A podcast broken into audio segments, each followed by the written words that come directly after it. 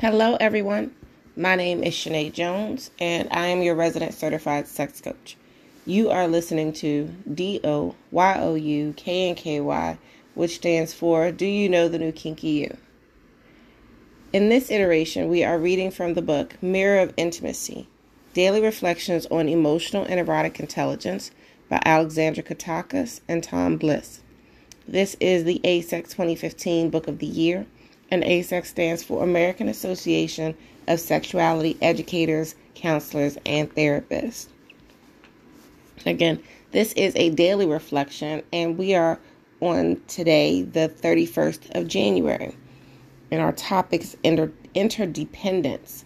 Now, the special thing about today is that we are at the end of the first month and at the end of what we're calling our first season. So, yay! When we do the wrap up, it will not just be for the last week because today happens to be Monday, but I will do the last week plus today to get us through the end of January before we move on to our next month, February. With that R, I don't know why anybody nobody pronounces it that I know of with the R right there, February. But obviously we're saying it wrong. So, the way this works is the authors have given us a passage um, that I will read after I've read the quote that they have provided. I will give you a few seconds uh, to ponder and reflect. If you need to re listen to uh, the podcast, please feel free to. Uh, after you've had a chance to mull it over and really just evaluate your feelings about what the authors had to say, and then think about your thoughts and what resonates with you. I will also give you my perspective as a certified sex coach on what it is that I take from the passage. You know, again, not to infer what the authors took from it beyond what it is that they actually wrote. So let's go ahead and get started. Again, we are talking about interdependence. A marriage is like a long trip in a tiny rowboat. If one passenger starts to rock the boat, the other has to steady it. Otherwise, they will go down to the bottom together. David Reuben. When two beings depend on each other, an interdependence occurs that's fully natural because, as in all of nature, no single being can thrive alone. In interdependence, both parties are mutually reliant, while in dependence, one party leans entirely on the other. A period of dependence may be crucial for children, puppies, kittens, and other young to survive, but interdependence is an equally crucial adult developmental task. It's essential not just for a couple, but for larger entities as well, for a family or a business, for human society, and for our earth. By tending to your lover, family, neighbors, and the living earth, you're ultimately tending to your own garden. Homeostasis, the balancing wisdom of the body, is key to all healthy interdependent systems, including relationships.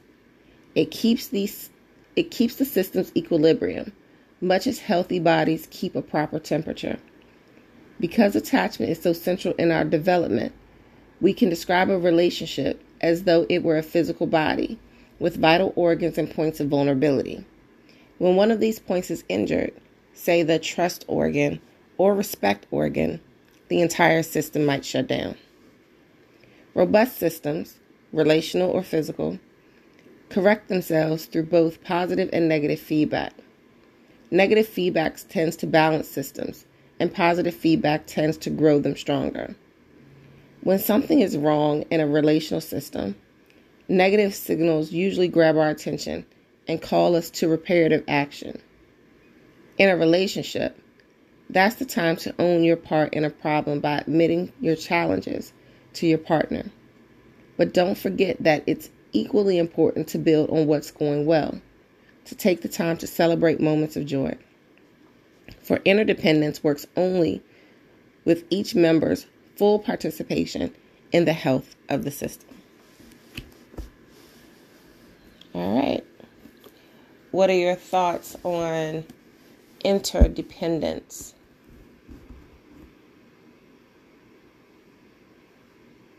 Give you a few seconds to think on it, ponder it.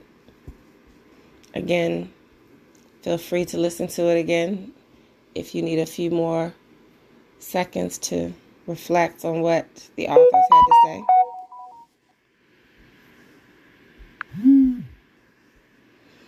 Well, let me give you some of my perspective. So, interdependence really the what res- resonated with me was the theme of partnership. And you know, I think that it lends to the fact that a lot of people, uh, especially today, which is, you know, in our current year, which is 2022, you know, you'll hear a lot of people refer to my partner, my partner, um, especially as opposed to my boyfriend or girlfriend.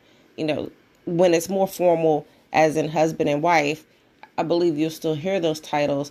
But when it's elevated beyond just a juvenile boyfriend girlfriend status, but not quite to the husband wife status. I think you'll hear partner uh, as the the terminology used, and I think that that insinuates that the partner being a partnership and that there is a level of interdependence between them as a couple. And so, if you go back to, and I don't know uh, the specific date off the top of my head, but the topic was autonomy.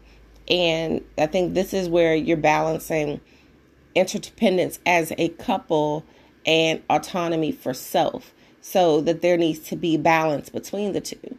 So a lot of people feel like once you become a couple that you no longer exist as an individual person. And it's true depending on the topic at hand. Like if you're in a couple, there should not be major decisions made that impact your livelihood without first having that conversation with your partner. That's the whole point of being a partnership. Now, you know, if you're in a relationship where one person is, you know, primarily dominant and makes all the decisions and, you know, the other partner just goes with it or the other person in the relationship just goes with it, then, you know, it's not really a partnership at that point. It's more of a dictatorship. But if that works for your relationship, that works for your relationship.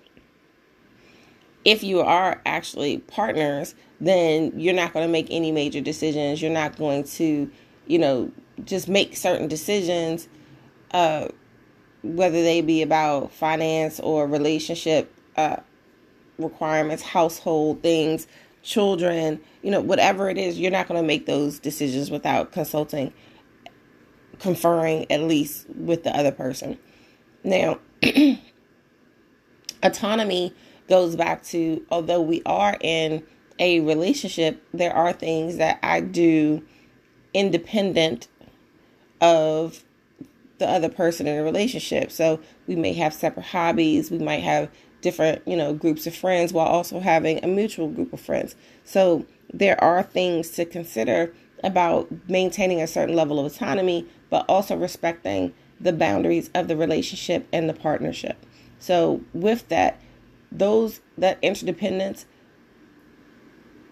if you are actually in a relationship and you're struggling with something or you need help or even just to be able to talk it through, if you don't see that as a quality in your partner that as a part of your relationship that interdependence where you can rely on them to be there for you, then I think that there's an opportunity for you to reevaluate the situation that you're in and see whether or not it is truly interdependent and mutually beneficial for both of you that are, are there and participating in this relationship.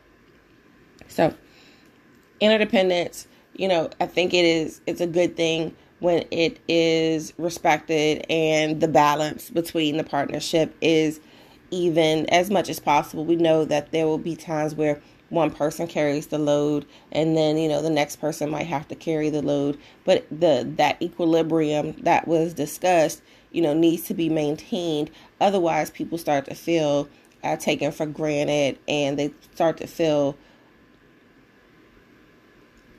not as important in the relationship. So the the counter to that is actually being solely dependent upon somebody. So that's the reverse of autonomy where you can't make a decision on your own without consulting the next person. Now, I said earlier, you know, major decisions, but you know, again, some relationships are built this way and if this is a relationship that you created by design and it works for both of you, I have no judgment. But if I can't pick out clothes because I have to ask my partner what it is that I can and cannot wear, you know, there's a difference between asking an opinion of what looks good on me versus asking permission for what to wear. And of course, that's just an example. But if that dynamic exists in a relationship where there is that much dependence and there is little to no autonomy of self in a relationship, then that is also a problem. Now you can't be like just so much autonomous that you don't consider your relationship. The the whole goal behind this piece is creating balance and equilibrium in a relationship so nobody is left behind and nobody's taken for granted and feelings don't get hurt and communication is fostered and all of those great and positive things. So just like the book said, you know, when things are bad. Come together to make them better. When things are great come together come together to celebrate them and build on those things to make them you know even more of those great things happen in the relationship. So thank you for spending this first month with me in january as we have discussed the mirror of intimacy daily reflections on emotional and erotic intelligence. We will be moving into february and progress through the year. So we will see how this goes. Um, again, please feel free. I will do a weekly or weekly slash at this point. It'll be a weekly summary. I'm not going to go back and do the whole month, but we'll do a weekly summary that includes today. That'll be posted on YouTube. Uh, feel free to go check that out. Leave comments, especially if you have any particular thoughts on any of the topics that we talked about this week. Uh, as previous weeks will have their own YouTube videos, but you know, feel free to shout it out wherever you uh, feel comfortable. Thank you again for listening. You can follow me across social media at D O Y O U K N K Y at a dot com, and that is the website. Feel free to like and subscribe and follow and share and comment and all of those great things. Thank you so much for listening. Thank you, thank you, thank you. And I will talk to you again tomorrow.